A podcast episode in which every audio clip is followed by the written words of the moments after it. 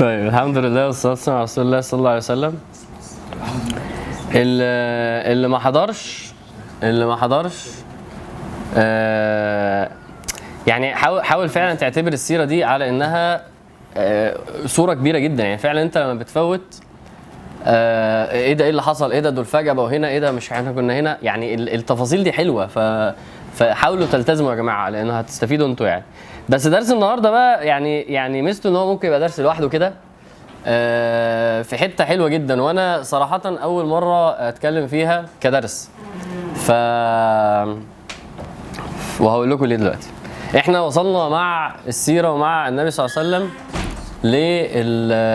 المره فاتت اتكلمنا عن ايه؟ عن مولد النبي صلى الله عليه وسلم والقصه بتاعه وفاة امه، وبعد كده كفاله جده ليه، وبعد كده وفاة جده، وبعد كده عمه، والنبي صلى الله عليه وسلم المرضعه السيده حليمه من بني سعد.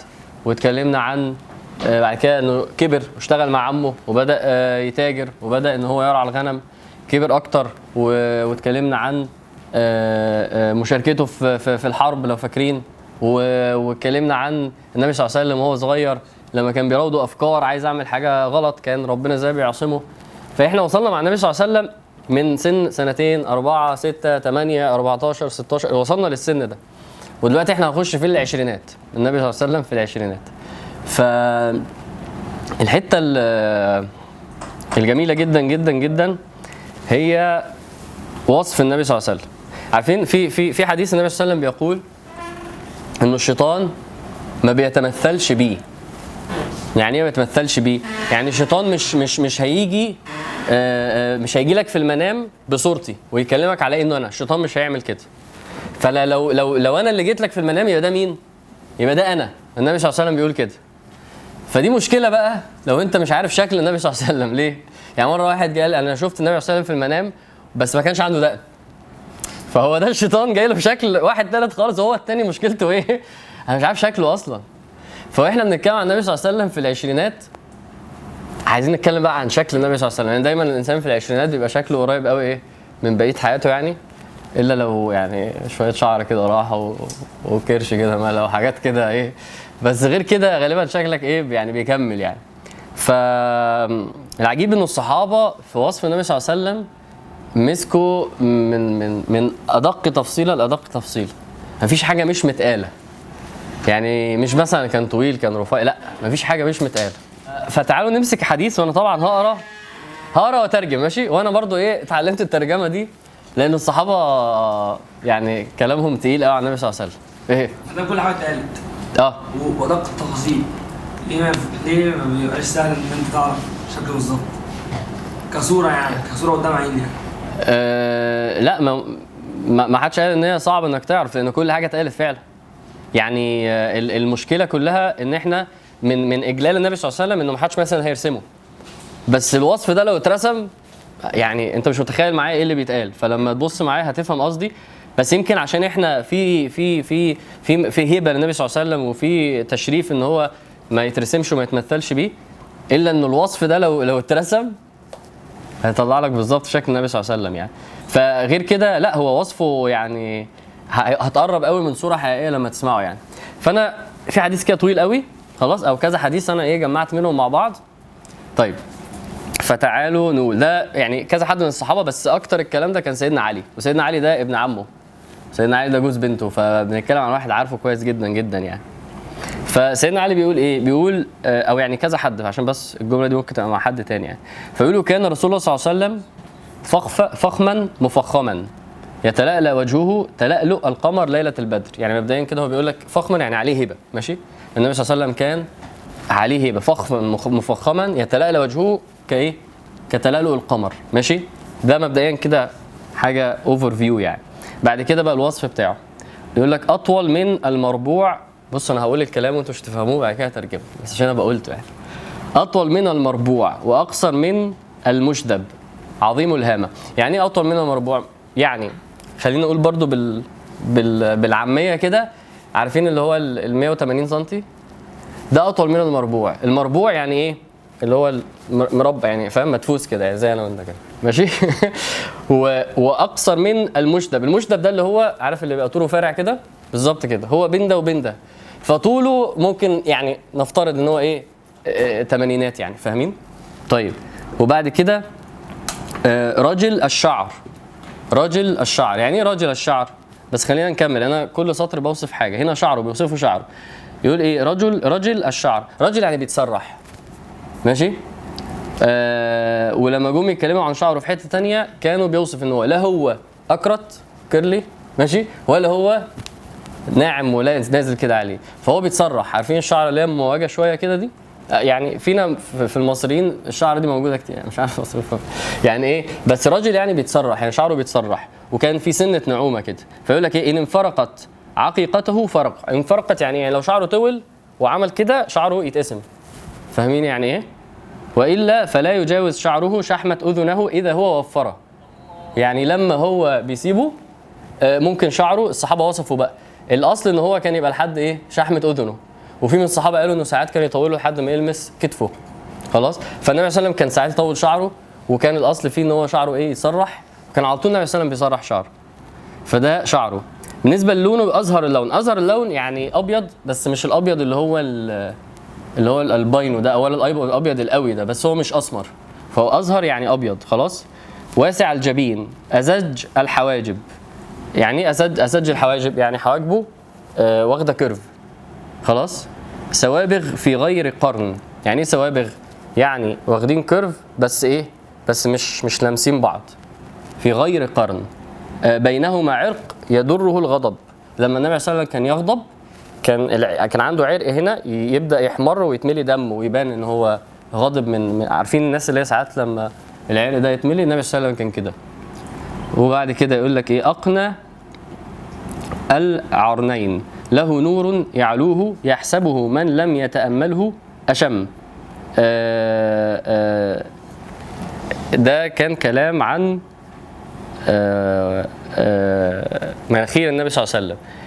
مناخير النبي صلى الله عليه وسلم لا هي كبيرة ولا هي مذببة قوي، كانت مناخير عادية جدا خلاص. كث اللحية، كث اللحية يعني ده انه كانت تقيلة. الصحابه يقول لك في ناس كده لما اقول لك الوصف ده هتفهمه، في واحد دقنه تبقى مليانه لو انت واقف من ورا ممكن تشوف دقنه فاهمين قصدي. النبي صلى الله عليه وسلم كان كده، مش زي كده، كانت دقنه كثه كانت مليانه. طيب وبعد كده سهل الخدين، يعني لا خدوده مش ايه مش مش مش مش مش مليانه كده، ومين هنا مفيش حد قوي كده، بس المهم انه ايه مش زي يعني عشان انت لسه حالي خلاص. طيب معتدل الخلق، يعني ايه؟ يعني بطنه سويه، يعني ما عندوش كرش صلى الله عليه وسلم. بدن متماسك وسوي البطن والصدر، فالنبي صلى الله عليه وسلم كان طول عمره ما عندوش بطن. وعريض، النبي صلى الله عليه وسلم كان عريض الصدر وبعيد المنكبين. فالنبي صلى الله عليه وسلم كان دي مهمه، ضخم الكراديس، اللي هو العظم بتاعه ضخم، يعني مش انسان عامل كده ومضموم لجوه وسفيف، لا النبي صلى الله عليه وسلم كان الهيئه بتاعت جسمه معتدله جدا وسويه جدا وواسع جدا الايه المنكبين يعني. بصوا بقى التفاصيل اللي بيوصفوها لحد فين. النبي صلى الله عليه وسلم كان عنده، عارفين اللي بيبقى عنده شعر خط كده لحد السره، النبي صلى الله عليه وسلم كان كده، كان موصول ما بين اللبه والسره يجري بشعر يجري كالخط. انما بقيه جسمه كان بيسموها انور المتجرد. انور المتجرد يعني ايه؟ المتجرد يعني اللي ما فيهوش شعر، حاجه متجرده. انور يعني منوره فاهمين الفكره، يعني البياض باين. فبالتالي كان الاصل النبي صلى الله عليه وسلم مشعر بس في الايه في الخط ده. اما ايده ورجله فكان مشعر في ايده ورجله يعني. حتى سبحان الله كانوا بيوصفوا الكفين والرجلين، كانوا بيوصفوا ان هو شثن الكفين والقدمين. يعني ايه بقى؟ يعني صابعه ما كانتش رفيعه، صابعه كانت مليانه، ورجله يقول لك ايه سائل الاطراف، مسيح القدمين ينبو عنهما الماء. يعني رجله ستريت كده، ما فيهاش اي عوجه، ما فيهاش اي كذا، لو حطيت عليها ميه بتنزل عادي جدا. فتحس من وصف النبي صلى الله عليه وسلم سبحان الله ان هو كان وصفه معتدل جدا، يعني ربنا خلقه فعلا بوصف معتدل جدا، شعره معتدل، وشه معتدل، خدوده معتدله، صدره معتدل، رجله معتدله، عظمه معتدل. سبحان الله فعلا تحس انه يعني ايه دايما الواحد قصير شويه، مليان شويه، متختخ شويه، شعره مفيش، يعني تحس انه ايه النبي صلى الله عليه وسلم سبحان الله فعلا يعني ده احسن الخلق. فالواحد يعني احنا ما شفناهوش بس من الهيئه كده تحس انه فيه هيبه. واغلب الصحابه دايما يتكلموا يقول لك وشه منور. شفت اول الكلام كان ايه؟ ان هو فخم وان هو يتلألأ تلألؤ القمر، ودايما يقول لك كأن وجهه صفحه قمر او ورقه مصحف، يعني حاجه منوره كده. فسبحان الله الواحد عايز يشوفه، يعني انه النبي صلى الله عليه وسلم في وصف عينه دي ما قلتهاش، بس النبي صلى الله عليه وسلم يقول لك لا عينه مقفوله ولا عينه ضيقه، عينه برضو البياض تشوفه والسواد تشوفه، عينه كانت سوداء صلى الله عليه وسلم يعني. وبعد كده بدأوا يوصفوا طريقته مش بس شكله. النبي عليه السلام يقول لك يخطو تكفيا ويمشي هونا. يعني ايه يخطو تكفيا ويمشي هونا؟ ذريع المشية، إذا مشى كأنما ينحط من صبب. يعني عارف لما تنزل منزل النزلة بتاعتك بتبقى عاملة ازاي؟ بتبقى سريعة شوية عشان انت نازل منزل. يقول لك إذا مشى كأنما ينحط من صبب، كأنه نازل من فوق لتحت. النبي عليه السلام كانت مشيته سريعة وكانت مشيته فيها قوة، ده معنى يخطو تكفين ويمشي هونة. وممكن يمشي بالراحة، بس لما يمشي بالراحة مش بيمشي، عارف لما واحد يمشي كأنه ايه، كأنه مش شايل نفسه كده، لا النبي عليه السلام كأنه نازل من فوق لتحت، مشيته قوية، مشيته سريعة. وبعد كده بيكملوا بقى في وصفه يقول لك إذا التفت، دي عجبتني جدا، إذا التفت جميعا. عارف لما واحد يكلمه فكان يعمل ايه صلى الله عليه وسلم؟ يلتفت جميعا. جميلة جدا التفصيل اللي هم خدوا بالهم منها لان هي تفرق فعلا. والنبي صلى الله عليه وسلم يقول لك ايه؟ خافض الطرف. يعني سبحان الله في سورة النجم ربنا بيتكلم عن النبي صلى الله عليه وسلم قال ايه؟ حاجة ليها علاقة بخافض الطرف دي. قال ايه؟ لا، قال ما زاغ البصر وما طغى. النبي صلى الله عليه وسلم طالع في 7 سماوات. يعني ايه ما زاغ البصر؟ يعني هو طالع ما عادش يعمل كده. تخيل واحد طالع 7 سماوات ما عادش يعمل كده صلى الله عليه وسلم من كتر الحياة اللي عنده والأدب اللي عنده. فهو اصلا بيقولوا ان هو كان كده على طول خافض الطرف، ما يقعدش بقى في ايه ووريني كده عارف انت جو المصريين في خناقه وانت اصلا مالكش دور ومش تعمل حاجه، بس عايز تبص خلاص. النبي صلى الله عليه وسلم كان خافض الطرف، نظره الى الارض اطول من نظره الى السماء خلاص. وبعد كده يقول لك ايه؟ جل نظره الملاحظه. يعني ايه؟ يعني لو هو بيبص يعني بص كده ايه ويلاحظ يعني. حكايه جميله قوي دي. يسوق اصحابه، يعني مثلا لما يمشي كان يمشي مع اصحابه عادي جدا، وكان يمشي اولهم كمان. ويبدر من لقي بالسلام، لما يلاقي حد يعمل ايه؟ يقوم مسلم عليه. تواضع النبي صلى الله عليه وسلم. تحس اخر حاجتين يعني بحس من وصف النبي صلى الله عليه وسلم ان هو قوي، بحس جدا بالقوه وانا بسمع الكلام ده. ولما تمشي في السيره هتفهم يعني ايه قوي. فاكرين الشخص العربي اللي احنا كلمنا عنه، الشخص اللي هو فيه شجاعه وفيه هيبه وفيه، هتيجي تشوف النبي صلى الله عليه وسلم والصحابه يحتموا بيه. والصحابه يعني سيدنا العباس بيقول انه في غزوه انا كنت ماسك فرس النبي صلى الله عليه وسلم وعمال اشدها لورا لان هو داخل وسط الكفار وخلاص وانا خايف عليه. هتسمع من عن النبي صلى الله عليه وسلم قوه وهو بيقف قدام حد وهو رافع سيف ويقول ويبقى مش فارق معاه، ويبقى عارف ان هم عايزين يختلوه ويبقى مش فارق معاه. بحس ان النبي عشان شخصيته لا شخصيه مش طبيعيه في القوه. يعني دي من الحاجات اللي احنا دايما الرحمه واللين وده موجود، بس هو عنده النص هو متكامل صلى الله عليه وسلم. فالحته دي بحس ان احنا مش بنلاحظها قوي، يعني لازم تبقى عارف يعني ايه شخص قوي. النبي صلى الله عليه وسلم كان عنده قوه رهيبه. النبي صلى الله عليه وسلم زوجاته بيقولوا ان هو كان يطوف عليهم في الليله الواحده، ودي حاجه كنت في الاول زمان بسمعها، دلوقتي انا فاهم يعني ايه شخص قوي. دي حاجه تعزك، دي حاجه تفهمك ان نبيك مش حد عادي صلى الله عليه وسلم. انما بقى شخصيته كانت عامله ازاي بقى؟ النبي صلى الله عليه وسلم كان شخصيته عامله ازاي؟ بعد ما قلنا شكله يعني اتمنى يكون شكله قرب لنا شويه، يعني ما تبقاش انت تشوفه في المنام تبقى فاكر الراجل ده انه بيضه وابيض فابيض وكده، لا. يعني سيدنا ابن مسعود او سيدنا انس هم بيقولوا النبي صلى الله عليه وسلم كان عنده 18 شعره بيضه. يعني هم عدوا ايه هو كده بيقول النبي صلى الله عليه وسلم كان نايم ورا على كتفي وانا قعدت اعد ولقيت في صدره شعر وفي وقعدت اعد ولقيتهم كذا. فالنبي صلى الله عليه وسلم كان يعني دايما شعره يأس، وكان عارفين الحنة الصحابة والعرف عند العرب انه الانسان لو شعره بدأ يشيب كان ايه، كان يتحنن يعني. فالنبي صلى الله عليه وسلم كان بيتكحل وكان بيتحنن. الكحل ده اللي هو بتشوفه ساعات ناس حاطينه، وهم كان زمان مش زينه يعني، عشان تبقوا فاهمين. كان الكحل ده نوع من انواع زي انت مثلا عارفين لما تحط كريم القشف ولا كذا يعني، كان الكحل هدفه كده. فكان عصام برضه يتكحل، فعايزك تتخيل شكله كده وهو ابيض وهو طويل وهو عريض وهو دقن طويله سودة وهو شعره اسود وبيوصل لحد ممكن ودنه او كتفه، وهو مفيش كرش، وهو جسمه كله معتدل ومشيته سبحان الله يعني. اما بقى شخصيته، النبي صلى الله عليه وسلم شخصيته، فالنبي صلى الله عليه وسلم وهتلاحظ ده كتير في السيرة، كان سهل جدا وكان هادي جدا وكان لين. انت عارف الانسان الحكيم ده صلى الله عليه وسلم كان اعلى واحد بقى في الحتة دي، في الهدوء، دائم الفكرة. فاهمين يعني دائم الفكرة؟ دايما بيفكر، مش بيستعجل، مش بيتكلم وخلاص، كان دايما الفكرة، حتى كلامه قليل. ولما النبي صلى الله عليه وسلم يتكلم مفيش بقى الصوت العالي والبذاءة والفظ والفحش والعيب، مفيش الكلام ده. النبي صلى الله عليه وسلم ما شهدش ان هو، عارفين الضحك بتاعنا اللي هو واحد يترمي على الارض وكده، النبي صلى الله عليه وسلم ما كانش كده. ممكن يضحك بس يضحك ايه يعني، بقول لكم موضوع الوسطية ده، اضحك ما انا بترمي على الارض برضه، بس النبي صلى الله عليه وسلم ما انت برضه ما تفكر فيها دي حاجه ايه تقلل مني. النبي صلى الله عليه وسلم ما كانش يعمل اي حاجه تقلل منه، وكان يتغافل بقى، وكان ما عارفين الانسان اللي هو انت مش عايز تقعد معاه عشان نفسيتك عارف انت البني ادم ده. النبي صلى الله عليه وسلم ما كانش كده، يقول لك ايه، لا يؤيس. يعني يؤيس جايه من ايه؟ جايه من الياس، يعني مش مثلا يو خلاص احنا كده، لا مفيش دي.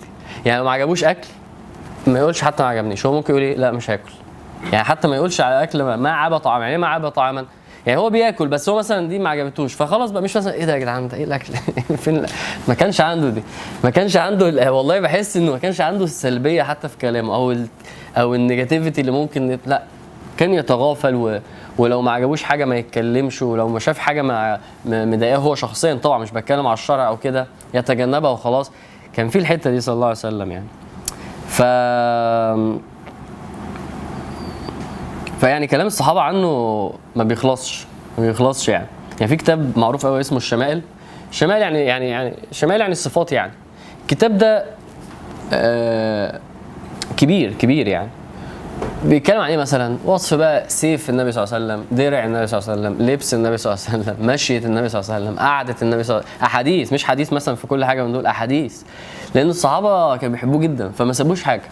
يعني شوفوا الحديث ده لاحد الصحابه يقول ايه، اذا اشار بكفه كلها، واذا تعجب قلبها، واذا تحدث اتصل بها. هو هنا بيقول ايه، النبي صلى الله عليه وسلم كان بيتكلم بايده، ولما يتعجب كان يعمل كده، وكان ممكن يشبك. الراجل بيوصف ايه، الصحابي يوصف كل تفصيله في حركات النبي صلى الله عليه وسلم. واذا غضب اعرض واشاح، فسبحان الله يعني. وجل ضحكه ايه، ضحكه التبسم، جل ضحكه التبسم. فاهمين دي صح؟ تمام ايوه التبسم خفيف كده. طيب النبي صلى الله عليه وسلم وهو عنده 25 سنه، واحنا قلنا ان هو كان بيخرج في التجاره ساعات، فالسيده خديجه، مين السيده خديجه دي؟ خديجه بنت خويلد. طيب فاكرين لما قلنا قبل كده انه قريش دي مننا في بعضينا وكده، هقول لكم اسمها عشان تفهموا. خديجه بنت خويلد بنت اسد بنت عبد العزه بنت قصي بنت كلاب. يبقى هي بتتقابل مع النبي صلى الله عليه وسلم فين؟ في قصي ده. ففهمتوا الفكره؟ هي كده بقى. طيب فدي السيدة خديجة كانت متجوزة وبعد كده أرملة، ماشي؟ وكانت يعني في مكة، مش الست اللي هي، أو مش في مكة حتى في زماننا دلوقتي قليل قوي الست اللي هي يعني أنت في نوعين، في اللي بتلعب وتتنطط وتهزر وماشي، وفي اللي هي ايه، اللي هي بتبقى دماغها توزن. دي السيده خديجه كانت النوع الثاني. السيده خديجه كانت يعني حد انت بتنبهر بيه، تنبهر بشخصيته، تنبهر بفكره، تنبهر بعقليته، تنبهر بطريقته. فاهمين الفكره؟ وفي بنات كده وفي بنات كده، يعني في بنات اللي بيميزها اللعب والحركه وده له علاقه بالسن، وفي بنت انت عاجبك اكتر الكاريزما وعاجبك اكتر الشخصيه وتحس ان هي وترجع لها. وهي والسيده خديجه كانت كده، يعني واحنا بنتفرج على السيره هتلاقي في مواقف السيده خديجه هي اللي تجيب النبي صلى الله عليه وسلم وتكلمه عشان يهدى. فاهمين الشخص؟ فالسيده خديجه ما كانتش اي حد، وكانت غنيه وكانت من عيله كبيره، بس كانت ايه؟ ارمله. فما كانتش بتخرج، لان العرب على قد ما قلنا العرب فاكرين قلنا ايه؟ مش معقوله ست هتخرج تسافر لوحدها وتتاجر، يعني مش هتوصل بيهم اللي احنا بنشوفه دلوقتي يعني. فكانت بتعمل ايه؟ كانت تجيب رجاله شاطرين وتقسم معاهم وهم يتاجروا وهكذا. فحد قال لها النبي صلى الله عليه وسلم تاجر شاطر، فجابت النبي صلى الله عليه وسلم واتفقت معاه وبعتت معاها حد، يعني بعتت معاه حد اسمه ميسره، غلام اسمه ميسره، وروحوا تاجروا وارجعوا لي. فميسره ده شاف من النبي صلى الله عليه وسلم حاجات غريبه، يعني دي برضو من الحاجات اللي بيحبها قوي في النبي صلى الله عليه وسلم. هو بيقول لسيده خديجه يعني ما عارفين البياع الشاطر، عارفين التاجر اللي ما بيهزرش، النبي صلى الله عليه وسلم كان كده. اصل انت متخيل طريقه النبي صلى الله عليه وسلم وهو قاعد بيبيع حاجه او بيشتري حاجه او هو بيقول لها ما البضاعه ما بتقعدش في ايده، بيروح بكل خلاص يعني بيجيب احسن حاجه واعلى سعر وانسان رهيب، يعني اخلاقه وطريقته. ميسره ده انبهر لانه مش متوقع، ده متوقع تاجر عادي حتى لو كويس. انت عمرك ما فكرت النبي صلى الله عليه وسلم لو حط قدراته دي في التجاره هيبقى عامل ازاي، صح؟ فبالتالي النبي صلى الله عليه وسلم كان تاجر عجيب، كان شخص عجيب في الحته دي في الشغل.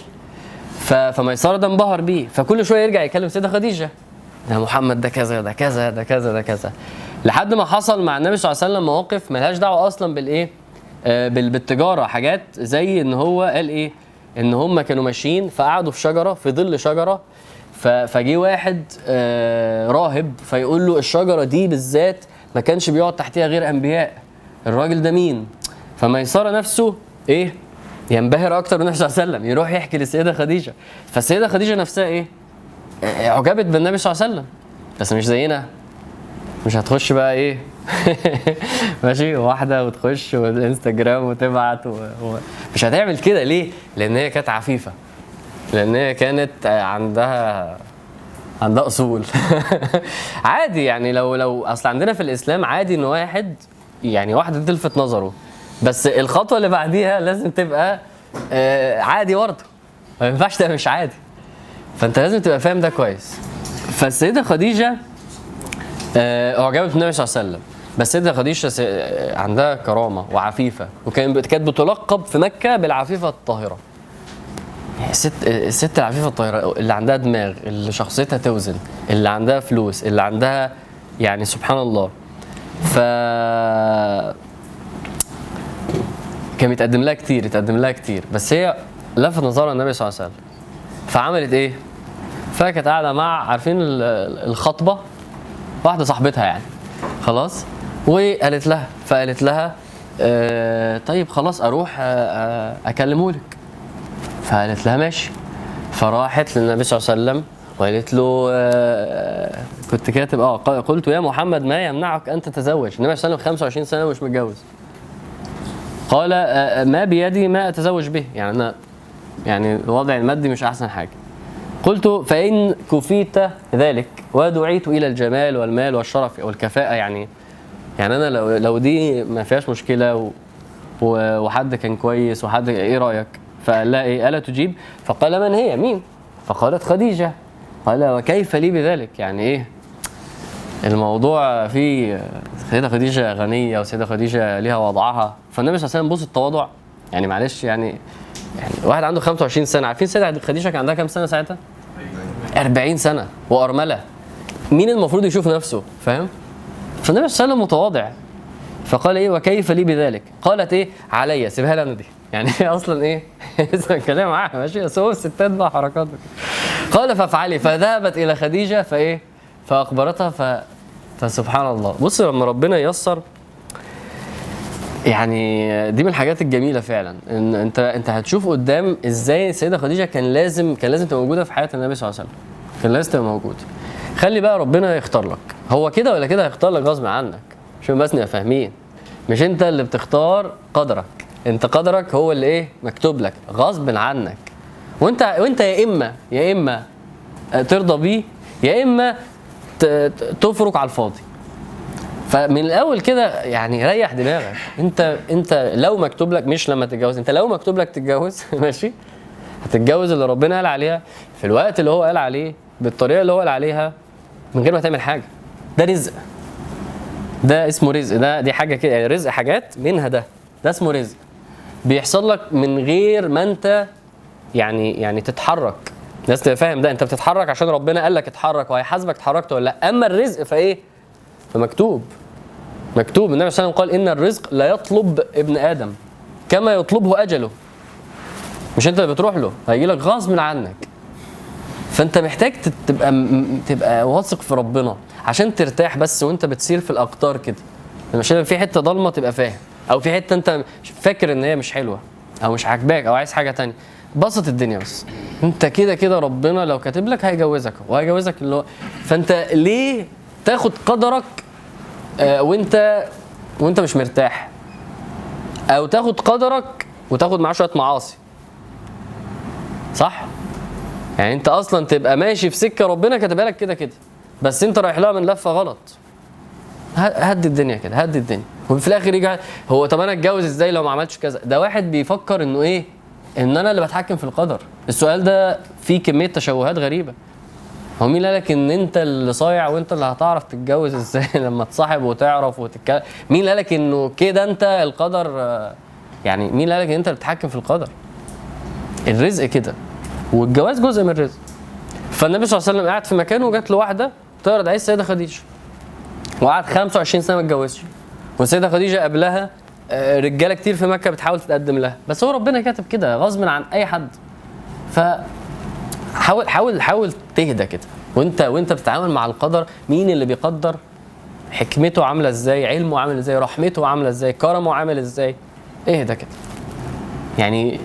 الواحد لما للاسف بيتصرف كواحد يعني فعلا مغفل، وبعد كده يشوف القدر ويقول يا لهوي الحمد لله ان انا ايه، ان انا ما حصليش اللي كنت عايزه. بيقول كده بالظبط، سواء في شغل، سواء في جواز، سواء في جامعه. بتقول دايما تقول لنفسك الحمد لله ان انا ايه، ان ربنا كتب لي كده. طب ليه ما من الاول من الاول؟ بس احنا محتاجين عارف ماشي نهدى كده.